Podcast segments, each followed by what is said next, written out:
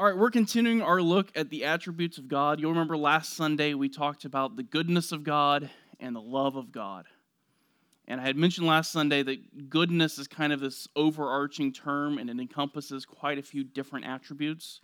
And so today we're going to continue talking about his goodness, but we're just going to talk about different aspects of his goodness, specifically grace, mercy, and patience. We'll spend most of our time this morning on grace, because if you understand grace and you understand the characteristics of grace, the other two, all those same things will kind of carry into those other two. We're going to talk about God's grace first.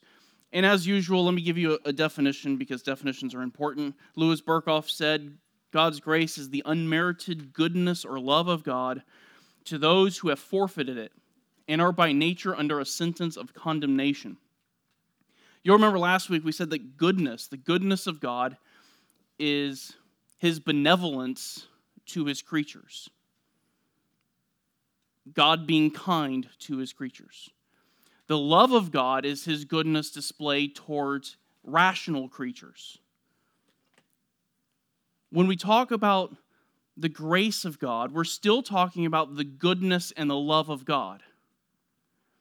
But it's the goodness and the love of God, not to just creatures in general or to creatures who are rational, but it's the goodness and love of God to those creatures who have forfeited the right to claim God's goodness.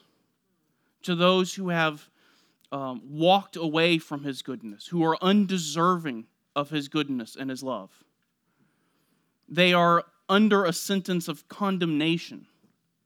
These are people who should not receive goodness and love from God because they are opposed to God. They are at enmity with God. Wayne Grudem gives a little bit of a shorter definition. He says, God's grace means God's goodness towards those who deserve only punishment. Grace isn't just God giving you something good. That's his goodness. Grace is God giving you something good that you do not deserve. You deserve the exact opposite of what he's giving you.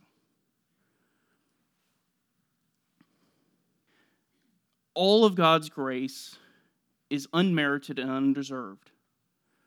He is never obligated to give grace to anyone. He gives grace by his own will to whomever he desires. Exodus 33:19, and he said, I myself will make all of my goodness pass before you, and will proclaim the name of the Lord before you, and I will be gracious to whom I will be gracious. It's never obligated. He's never required to show grace to anyone for any reason. He doesn't need to be cajoled into being gracious. You don't need to convince him to be gracious. He is, by nature, very gracious. And he shows his goodness to those who are undeserving, to those who do not earn his grace, who do not earn his goodness. Matthew 5:45, so that you may be sons of your Father who is in heaven, for he causes his sun to rise on the evil and the good, and sends rain on the righteous and the unrighteous. We looked at this verse last week when we talked about God's goodness. And it was a display of God's goodness just that he gave rain and sunlight to all of his creatures. But this week, as we consider God's grace, we're looking at this, that he's doing this for people who are unrighteous. He's showing his kindness to people who do not deserve it, who deserve for him not to give them rain, but to give them fire and brimstone. He's giving them what they do not deserve. Psalm 84, verse 11. For the Lord God is a sun and a shield. The Lord gives grace and glory. No good thing does he withhold from those who walk uprightly. God's grace is most evidently manifested to his people. He gives grace to all, in the sense of he gives rain and good things to all people. But that grace is most clearly shown and most clearly evidenced in the lives of people who follow after him and who are his own, to his elect.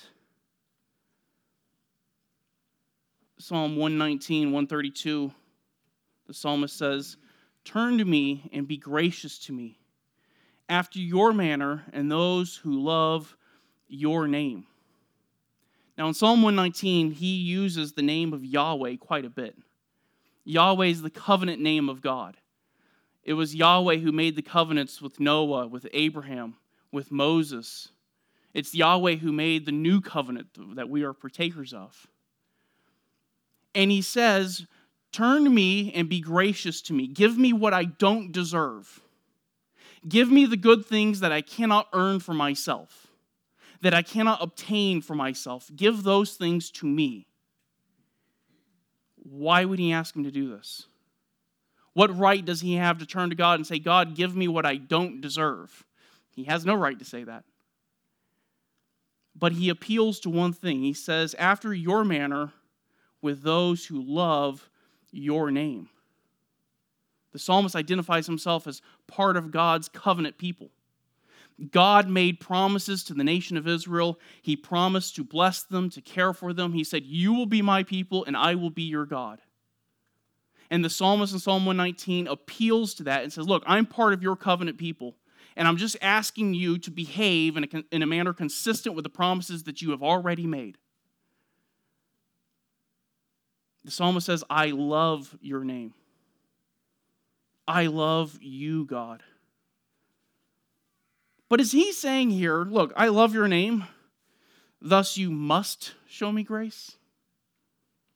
Is he saying that God is obligated to him?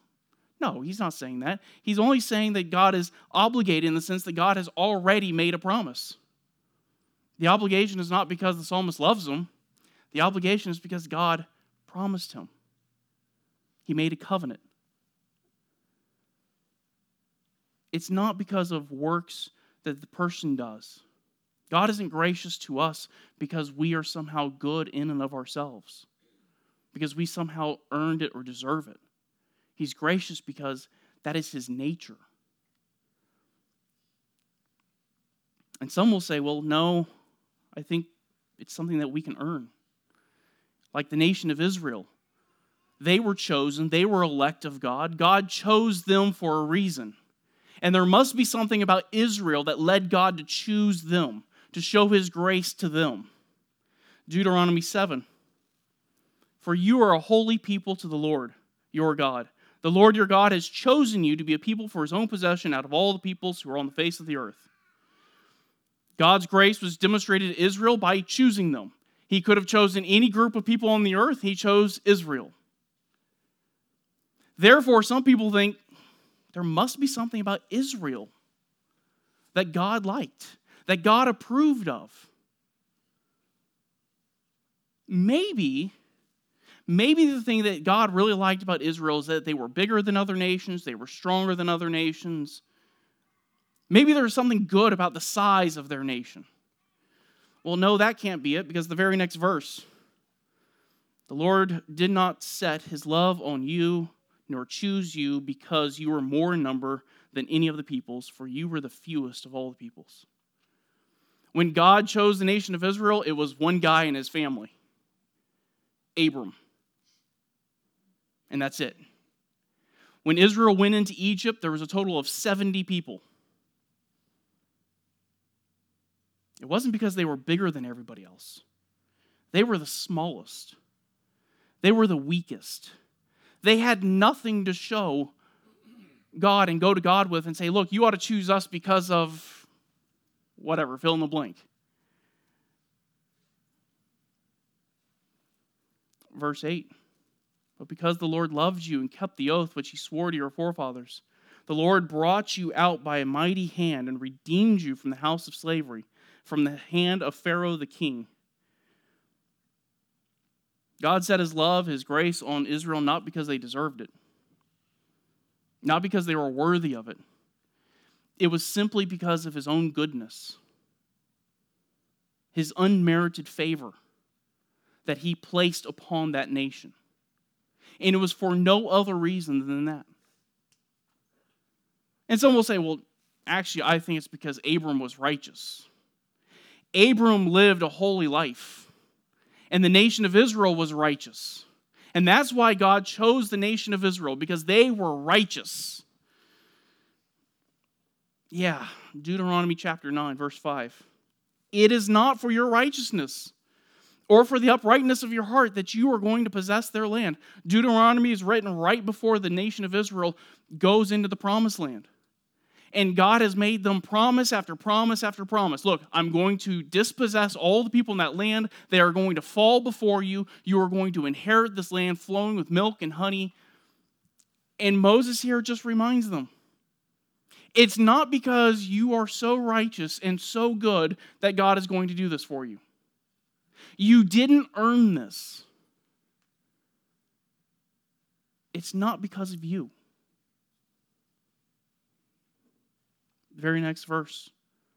Know then, it is not because of your righteousness that the Lord your God is giving you this good land to possess, for you are a stubborn people.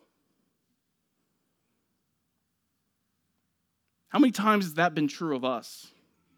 I mean, if you read through like Numbers, Exodus, just over and over and over again, going back to the same old sin time after time after time. And yet God still withholds the punishment we deserve. Even for Israel, time after time after time, they continually go back to the same old sin, the same old idolatry, and God continually gives them favor and blessing they do not deserve. And Moses isn't going to let them off the hook easy here. It's not just that he's going to tell them it's not because of your righteousness. He's going to remind them of how unrighteous they have been. Deuteronomy 9, verse 7. Remember, do not forget how you provoked the Lord your God to wrath in the wilderness. From the day that you left the land of Egypt until you arrived at this place, you have been rebellious against the Lord. Hey, Israel, don't forget. Think back to what you've been doing the last 40 years in the wilderness. From the day God delivered you from Egypt, Israel, you have been rebelling against him. You have been running into sin. You built this golden calf and started worshiping it. You were committing shameful acts of idolatry and immorality. This isn't because you're not going into this land because you somehow earned it. God should have wiped you off the face of the planet a long time ago.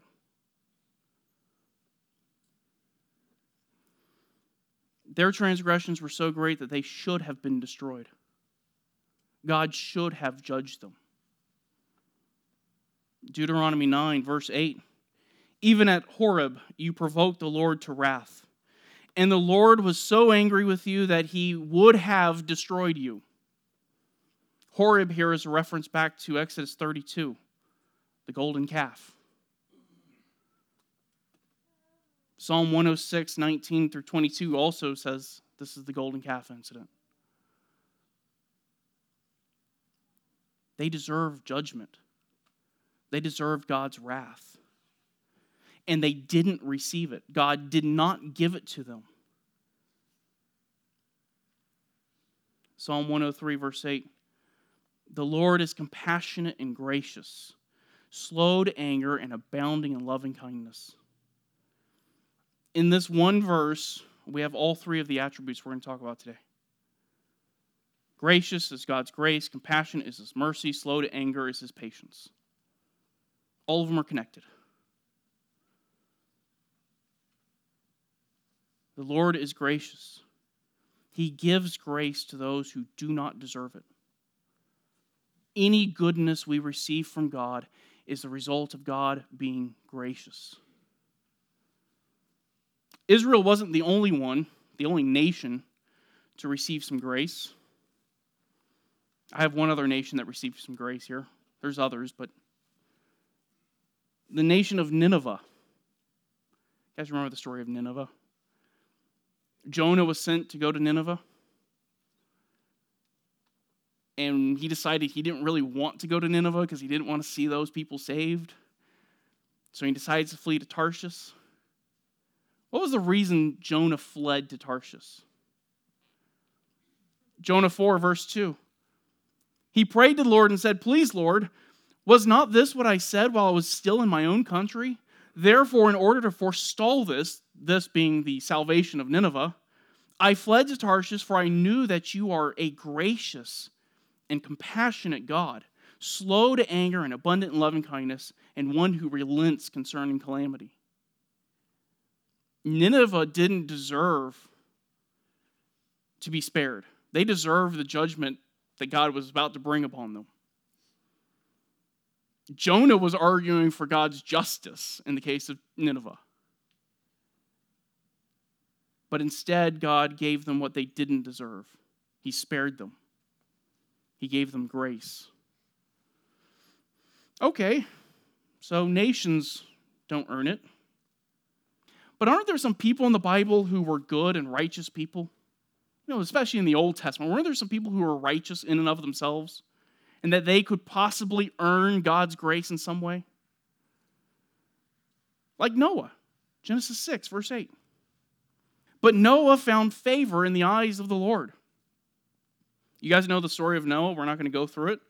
Noah and his family were spared from the flood. God goes to Noah and says, look, I'm going to flood the earth. Everyone's going to die. Build an ark. So Noah starts building this ark. And why does God tell him that? Because he found favor. This is the word here. The Hebrew word he used here is the word for grace. Undeserved, unmerited favor. God spared Noah and his family. And you say, well, wait a minute. Hang on a second. That's not unmerited. That's not undeserved. Because we're in Genesis 6:8, Genesis 6:9. These are the records of the generations of Noah. Noah was a righteous man, blameless in his time. Noah walked with God. Therefore, not grace. Noah deserved this. Noah earned this through his good behavior, through his righteousness. I mean, look, he walked with God. Well, does the rest of Scriptures confirm that Noah was righteous to the extent that Noah was perfect? Because we understand that God's standard is perfection. And just one little sin is enough to destroy it. Is that what the rest of Scripture says about Noah? Well, after the flood, before that, in Genesis 6:5, Moses describes the people at the time. And he says their hearts were only evil continually. Noah here is described as being righteous. The flood happens, Genesis 8, they get off the boat. Noah makes a sacrifice to God. Genesis 8, verse 21. The Lord smelled the soothing aroma, and the Lord said to himself, I will never again curse the ground on account of man, for the intent of man's heart is evil from his youth. Who's he talking about? There's only one guy left on the planet. Noah and his family. There's no one else. His heart, his mind is evil from his youth. And if we go back, this statement here at the end, Noah walked with God. The grammar here in the Hebrew would indicate this is not a walk of perfection. It's kind of like in 1 John when he says if you live in sin or if you practice sin, it's not talking about if you ever commit one single little sin. It's not talking about a walk of perfection. This is talking about a direction of his life. Noah wasn't perfect. His lifestyle wasn't perfect. You could say this is a righteousness relative to the people around him. Just in the same way you and I are not perfect. But let's prove that. Let's prove that Noah wasn't perfect.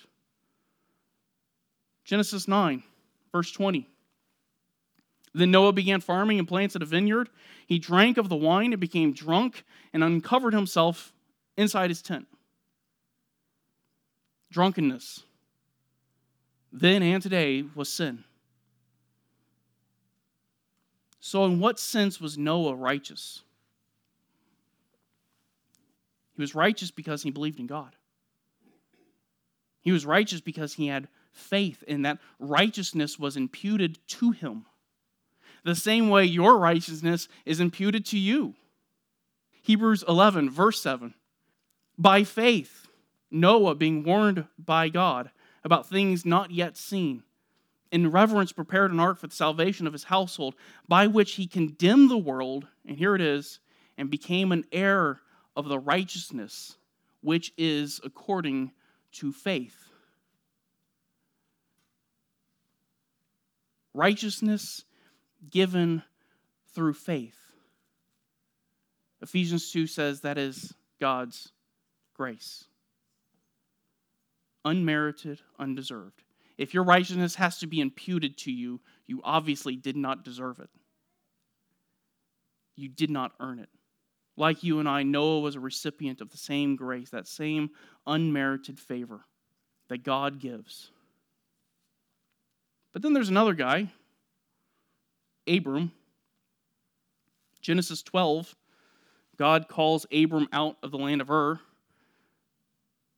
and makes him a whole bunch of stunning promises. And some will say, well, this is because Abram was obedient. Abram behaved well. He did good things. But I want you to notice something before I read this. I want you to notice something, that all of these promises are unilateral. They're unilateral. They're one-way promises. It's God saying, this is what I'm going to do. But there's no real obligation on Abram to do anything. And I just want to show that to you by just looking at the first-person personal pronouns. All the times God says, I. Go forth from your country and from your relatives and from your father's house to the land which I will show you. And I will make you a great nation, and I will bless you and make your name great. And so you shall be a blessing, and I will bless those who bless you, and the one who curses you, I will curse. And in you all the families of the earth will be blessed. Unilateral promises. To be enacted and fulfilled by God alone. God promises Abram a land. He promises to make him a great nation, to give him a great name. And through Abraham, all the nations of the world will be blessed. Now, why is God going to do that for Abram? What is it that Abram has done to earn that from God? Well, some will say Abraham was a righteous man. He was like Noah. He walked with God. He was truly pious. He followed after Yahweh the best he could.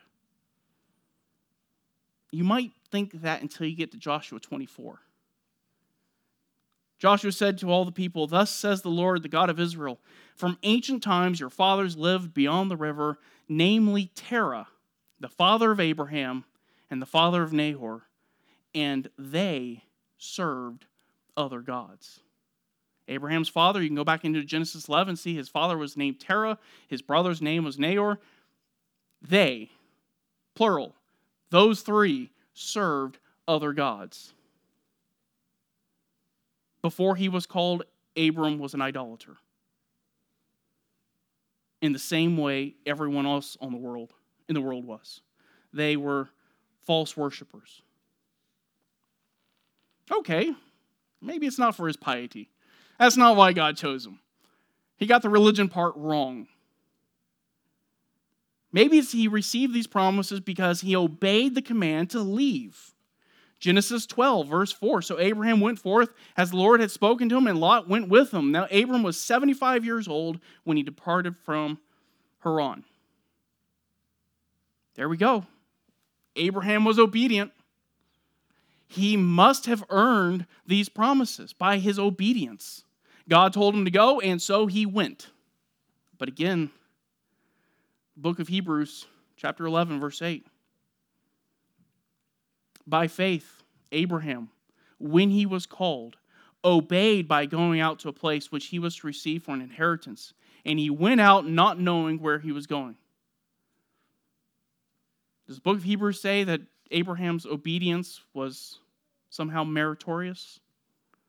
The book of Hebrews says that Abraham's obedience was simply his faith being lived out. It's him living out his faith. The promises that God made to Abram were sovereign, unilateral promises of God given to Abram and to his descendants. They were goodness and kindness that they could not deserve and they could not earn for themselves.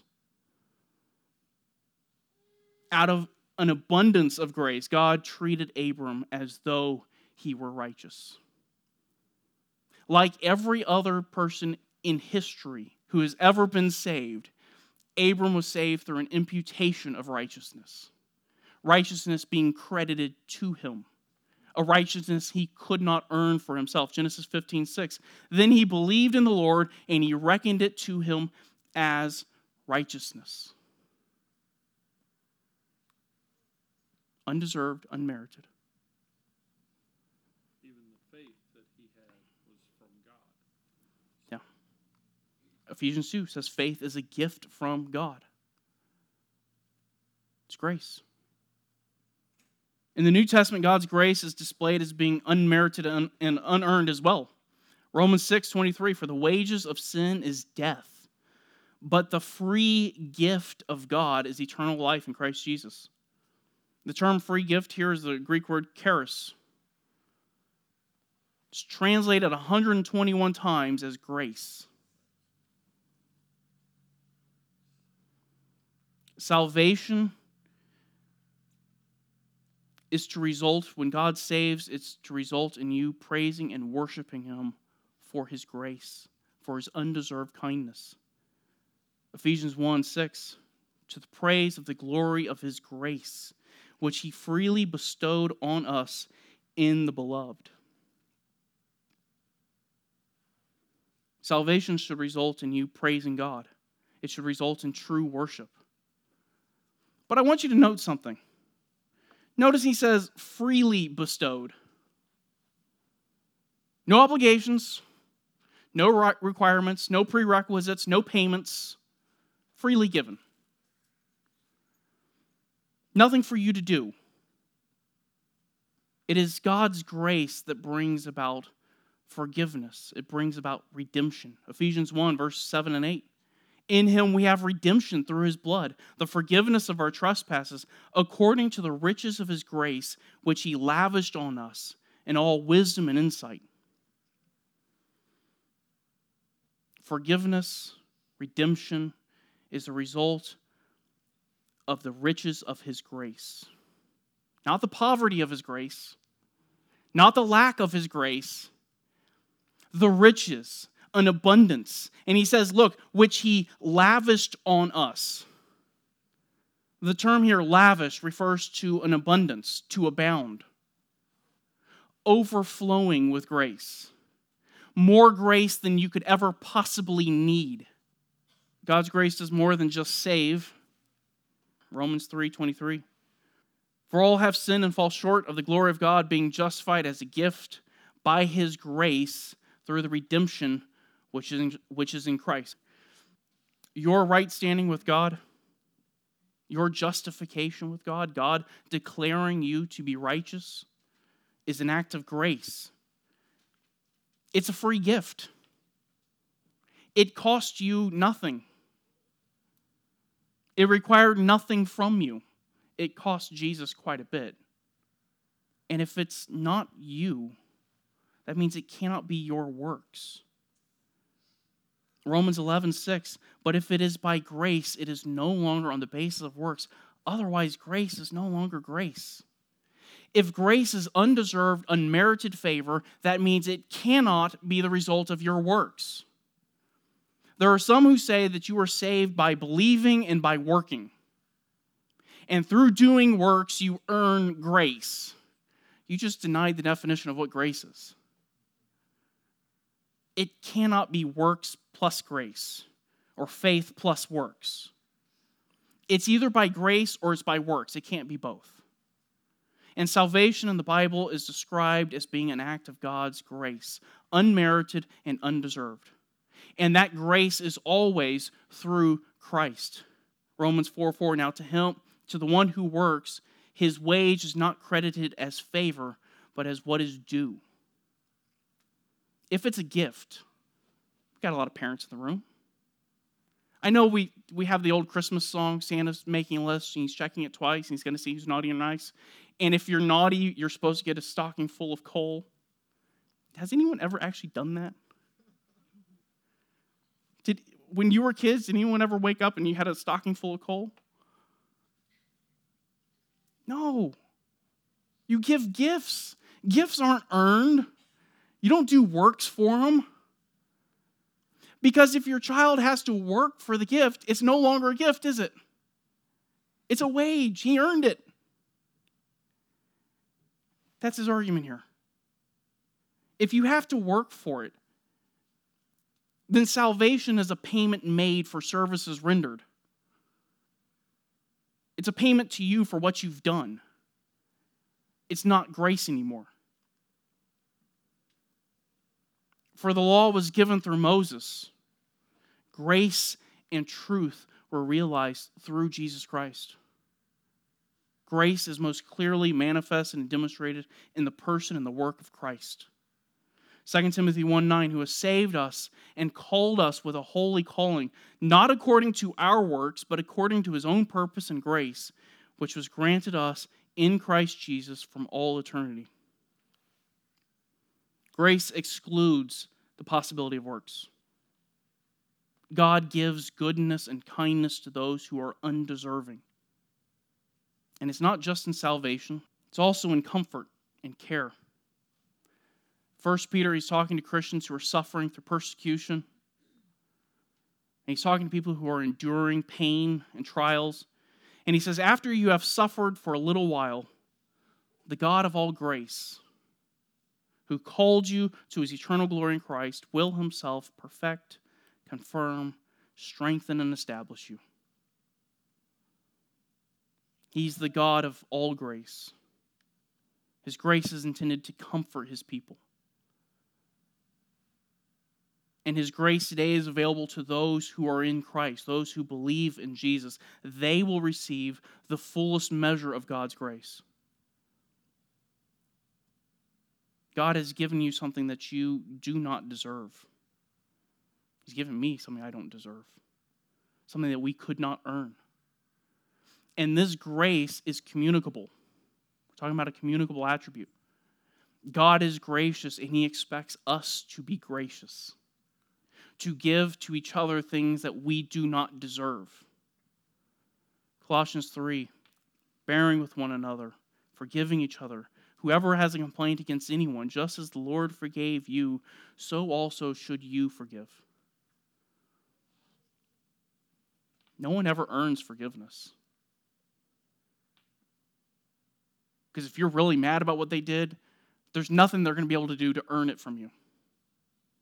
You didn't earn forgiveness.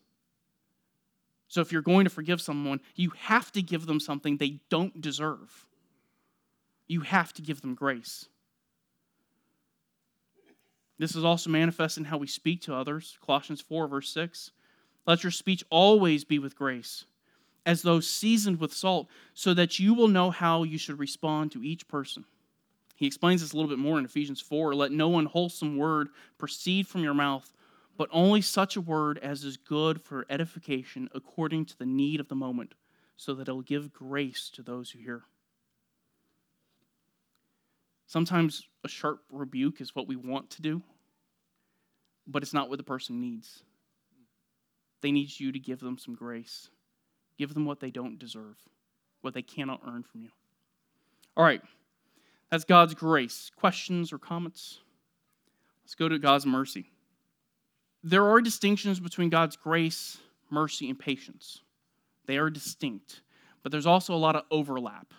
Okay, so these next two aren't going to be anywhere near as long as the first one because a lot of that is the groundwork you need. There is overlap, but I do want to make some distinctions between grace and mercy. God's grace views man as being guilty. And because man is guilty, he needs forgiveness. And God's grace provides him what he needs, not what he deserves. God's mercy views man as bearing the consequences of sin. And because he's bearing the consequences of sin, he is in a pitiable condition. He is to be pitied. And because he is bearing the consequences of sin, because he's in this pitiable condition, he needs divine help. God's mercy is his compassion on sinners who are suffering, who are in a pitiable condition. And it drives him to want to help those individuals. Louis Berkhof said it may be defined as the goodness or love of God shown to those who are in misery or distress, irrespective of their deserts.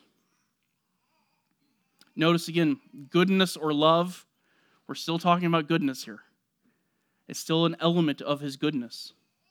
The mercy of God pictures God as being compassionate, taking pity on someone who is suffering. And his mercy makes them ready to relieve their distress and their misery. And I want you to notice that last part, irrespective of their deserts. It doesn't matter what they've actually earned.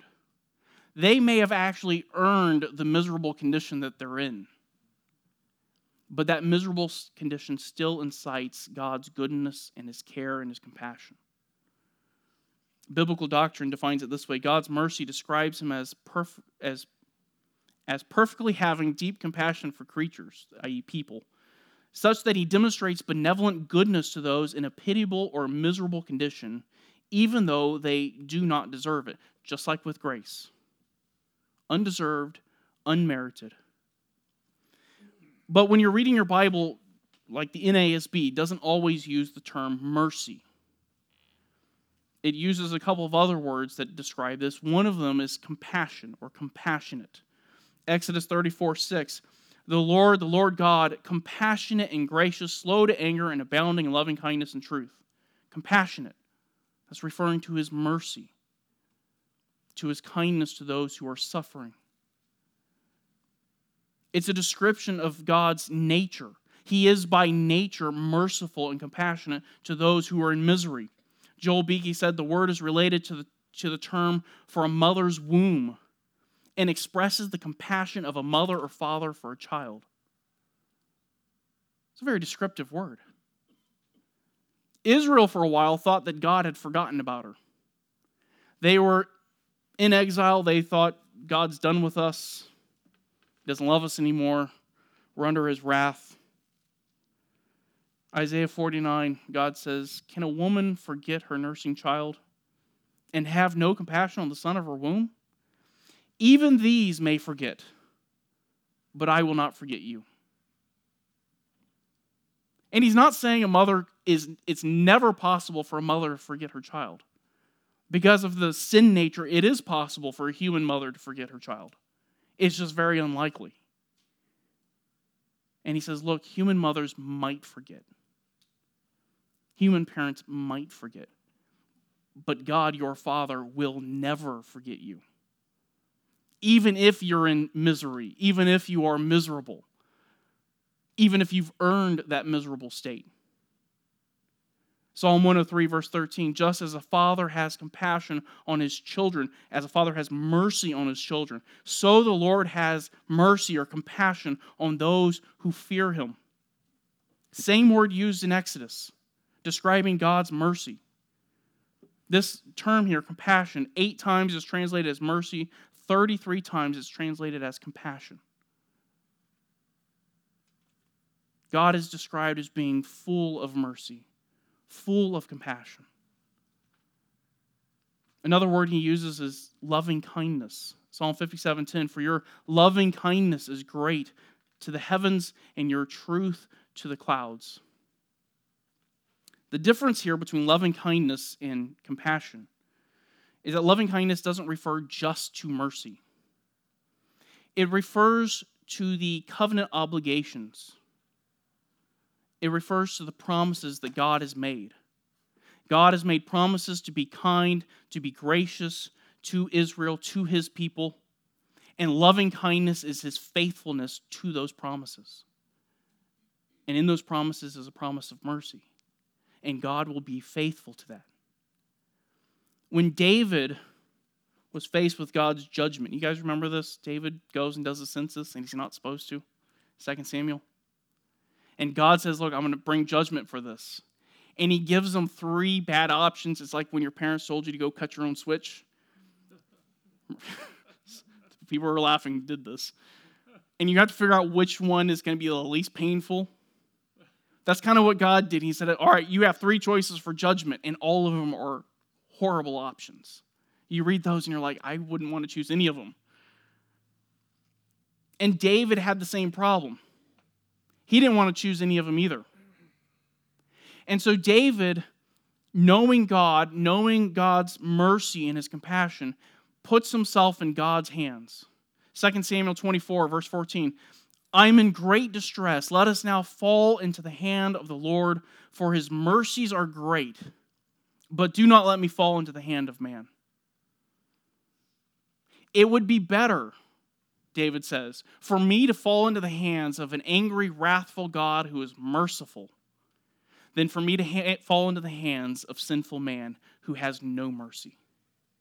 Even in judgment, God's mercy is far better than anything in the world. And he says it would be better in your mercy for you to choose the best one than for me to pick. And he leaves it up to God.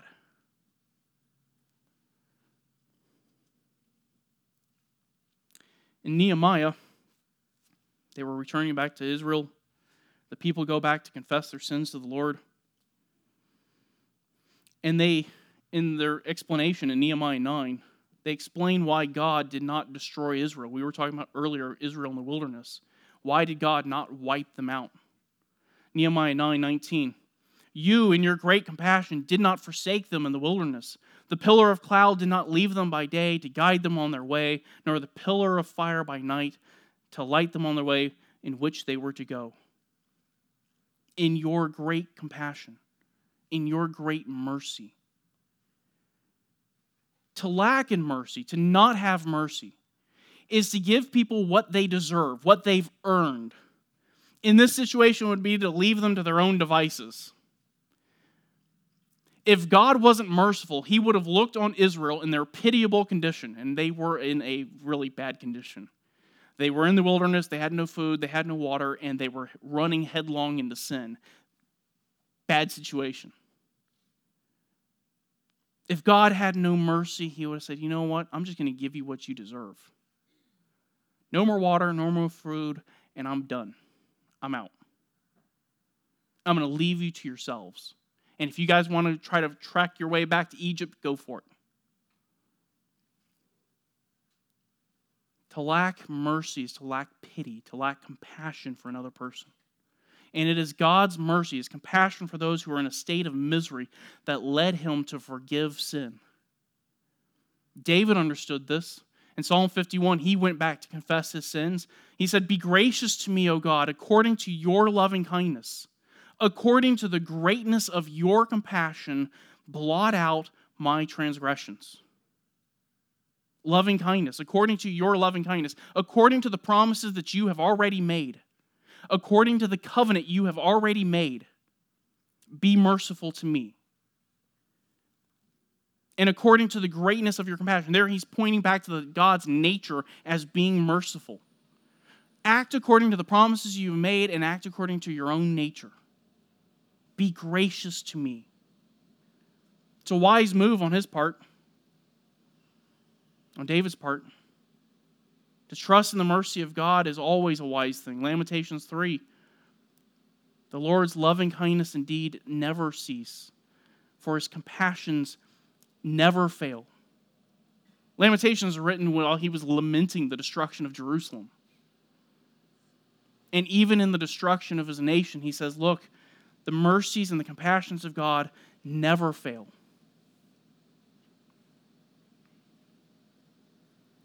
God's mercy is often demonstrated after divine chastening.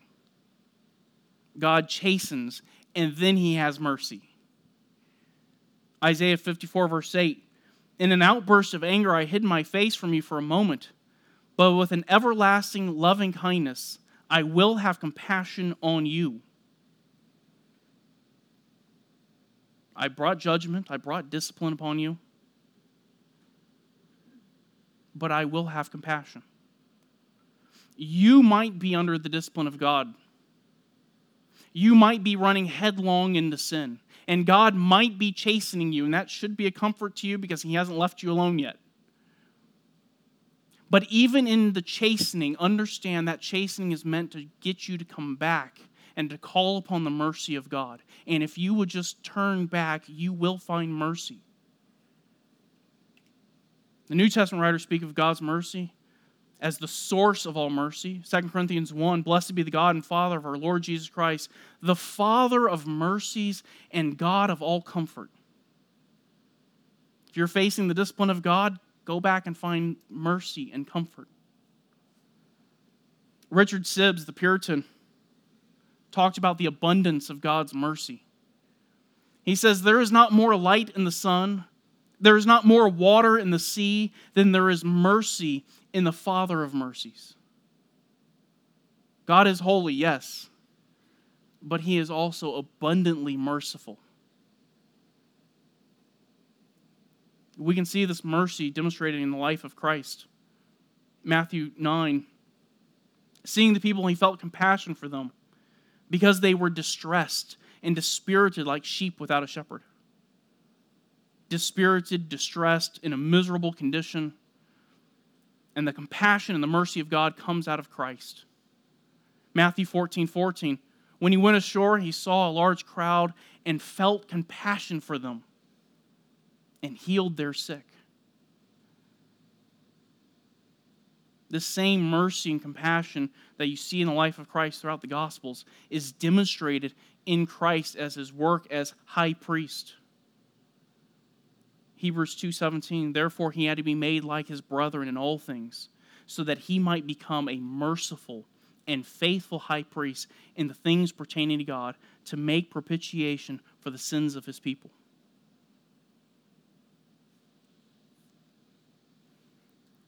You know, God could have saved you in a million different ways.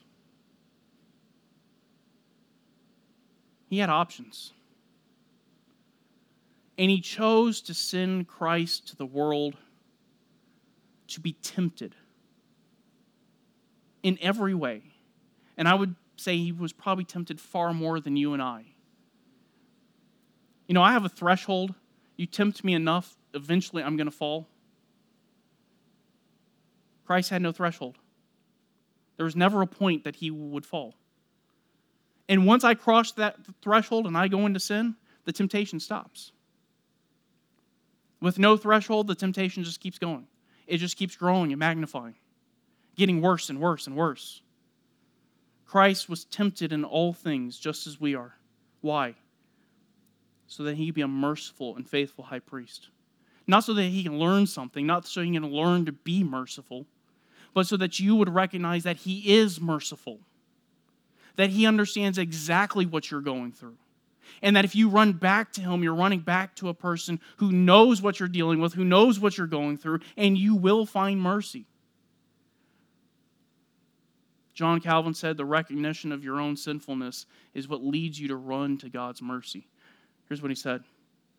Thus it finally comes to pass that man, thoroughly frightened by the awareness of eternal death, which he sees as justly threatening him because of his own unrighteousness, betakes himself to God's mercy alone, as the only haven of safety. You recognize how sinful you are. The mercy of God is a wonderful, wonderful doctrine. All right. Any questions? Comments? Okay. God's patience, also known as his long-suffering. Joel Beeke said long-suffering implies God's desire to seek peace and forgive rather than retaliate quickly, or to reserve his wrath until the right time to execute justice. Writer of the Hebrews says that God is slow to anger, abundant in loving kindness, forgiving iniquity and transgression. Slow to anger. He's patient. He endures the offense. He endures the sin. He gives time for you to repent, for you to turn back. I don't know about you, but God was patient with me for over 30 years. He was patient with Israel for even longer because they were a nation. His patience, his long-suffering, results in delaying his judgment, delaying justice. And that delay isn't weakness, it's a form of kindness. And if God is delaying judgment for you, don't take it as weakness. take it as an act of kindness and don't disregard it. Romans 2. Or do you think lightly of the riches of his kindness and tolerance and patience, not knowing that the kindness of God leads you to repentance? His patience and his foregoing judgment is meant to bring people to repentance. God waits patiently for the sinner, calling them to repent.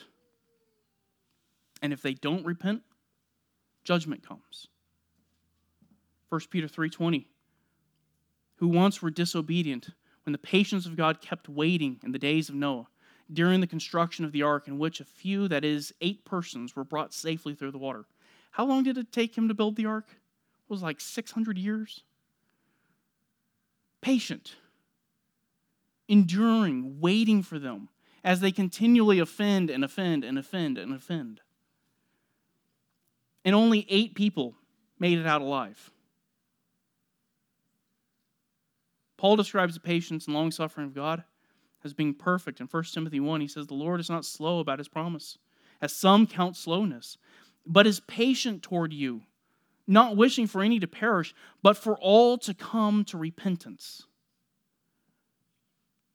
He desires that all would repent, and he gives them time, abundant amount of time. And Paul even sees God's patience in his own life. 1 Timothy 1:16. Yet for this reason I found mercy, so that in me as the foremost, Jesus Christ might demonstrate his perfect patience as an example for those who would believe in him for eternal life. Paul, this persecutor of the church, this guy who went around killing Christians, says, look, I'm the example. God was perfectly patient with me. And he's patient with you too. If you would just turn back. If you would just repent and turn to Christ. Samuel Willard described it this way. Sin is contrary to the holy nature of God, and therefore he might justly break forth in fury upon the least sin committed. God should have killed me a long time ago. The first time I sinned, his justice demanded my death. But patience moderates his anger, holds it back, so that he withholds the deserved punishment. And for this reason it is that the sinner does not upon the spot die. Or the sinner dies not upon the spot. It's because of his patience that I didn't die a long time ago, that you didn't die the first time you sinned. It's because of his long suffering. And we are called to be just as patient with other people.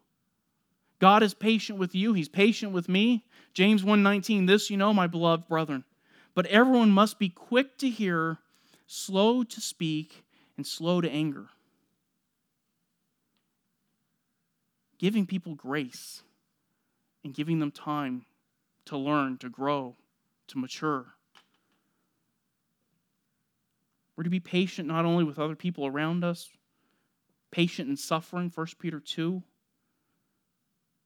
It's actually an astounding passage in 1 Peter 2. He's talking about Nero. Nero's burning Christians, killing people. And he says, you're to honor the king. You're to patiently endure, is what he says here, bottom, second to last line. But if when you do what is right and suffer for it, you patiently endure it, for this finds favor with God. To be patient here means you're not grumbling against God. We don't charge him with negligence and say, oh, well, God's just forgotten about me. God's abusing me, or he just doesn't care. Patience means we acknowledge that it's for our own good. Patience is a fruit of the Spirit. You guys know these. I'm not going to read them again. It's what God does in you. If you have the Spirit in you, you're doing what Galatians 5:16 says. You're walking by the Spirit. Patience is a reality in your life. Patience is a demonstration of love. If you're impatient with family members, you need to check your love. 1 Corinthians 13, love is patient. Love is kind. God is patient. He waits for you. He's long-suffering. He endures your sin over and over and over again. It's a demonstration of his grace. You don't deserve it. It's 10 o'clock, so if anyone has any questions you'd like to come and ask me, you can ask me as soon as we're done with prayer. Let's pray. Father, we thank you so much that you have demonstrated yourself and shown yourself to be God of grace, a God of mercy, a God of patience, that you endure our sin, that you endure our offenses against you, not because you are unholy, not because that you do not love holiness and righteousness, but because you are a merciful God, and that you call us to repentance, that you have provided for us salvation in Christ. You have paid our sins. You have paid our debt. You paid those through Christ, through his death on the cross. And this morning we get to worship you, we get to praise you, and to think on the resurrection that we have truly been liberated from our sins. Christ has overcome death, hell, and the grave. It is the greatest sign of your mercy and your grace. And so we just ask that you would help us to worship you this morning. And we ask this in Christ's name. Amen.